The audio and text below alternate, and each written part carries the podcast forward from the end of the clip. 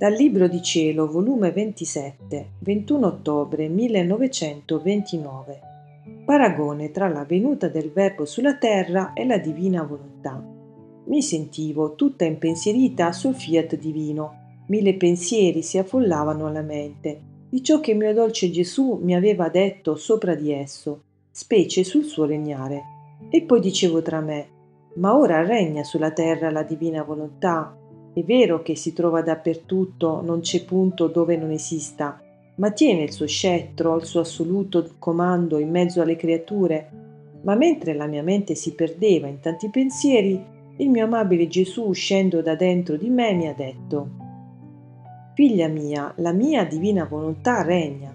Essa è paragonata a me, Verbo eterno, che scendendo dal cielo mi chiusi nel seno della mia Madre Celeste.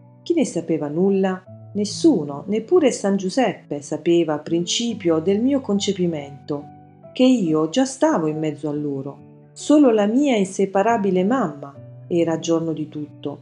Sicché il gran portento della mia discesa dal cielo in terra era avvenuta e in realtà, mentre con la mia immensità esistevo ovunque e cieli e terra erano immersi in me, con la mia personalità ero chiuso nel seno materno dell'Immacolata Regina. Nessuno mi conosceva, ero ignorato da tutti.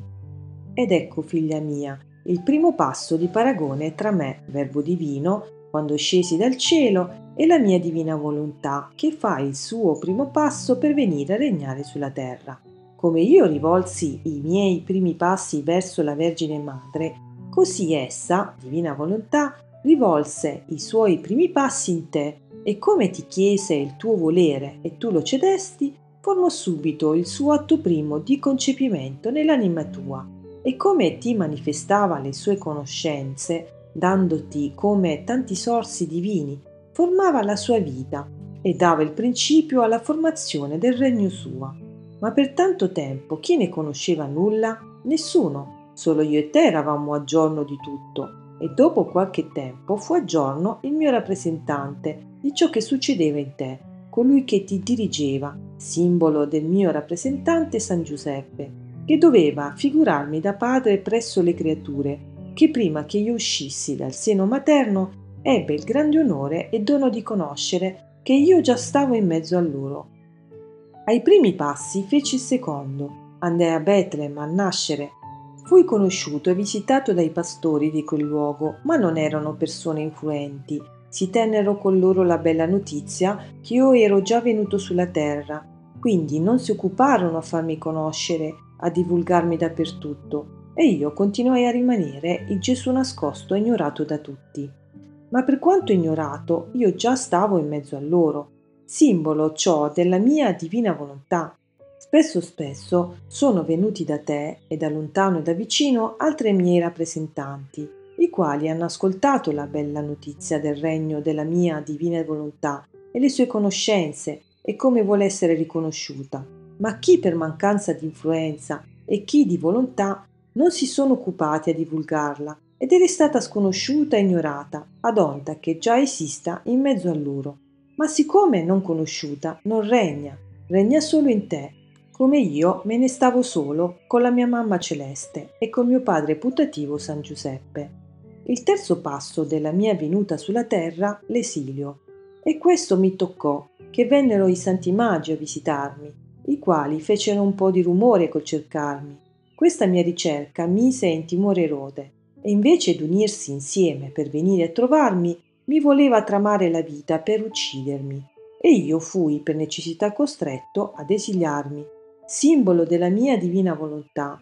Spesso spesso sembra che fanno rumore, che la vogliono far conoscere e pubblicarla. Ma che?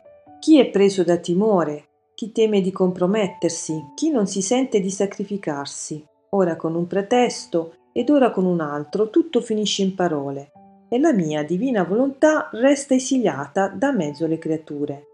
E come non mi partì al cielo nell'esilio restai in mezzo alle creature e solo con la mia Divina Madre e con San Giuseppe, che mi conoscevano benissimo e formavo il loro paradiso in terra, per gli altri era come se non esistessi. Così il mio fiat, avendo formato in te la sua vita con tutto il corteggio delle sue conoscenze, se non riceve gli effetti, lo scopo perché sia fatto conoscere, come si può partire? Perché noi, quando desideriamo di fare un'opera, un bene, non c'è chi ci sposta.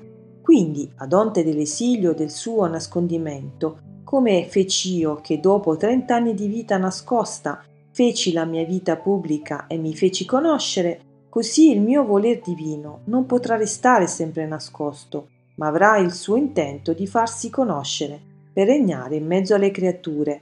Perciò sii attenta e sappi apprezzare il grande dono della mia divina volontà nell'anima tua.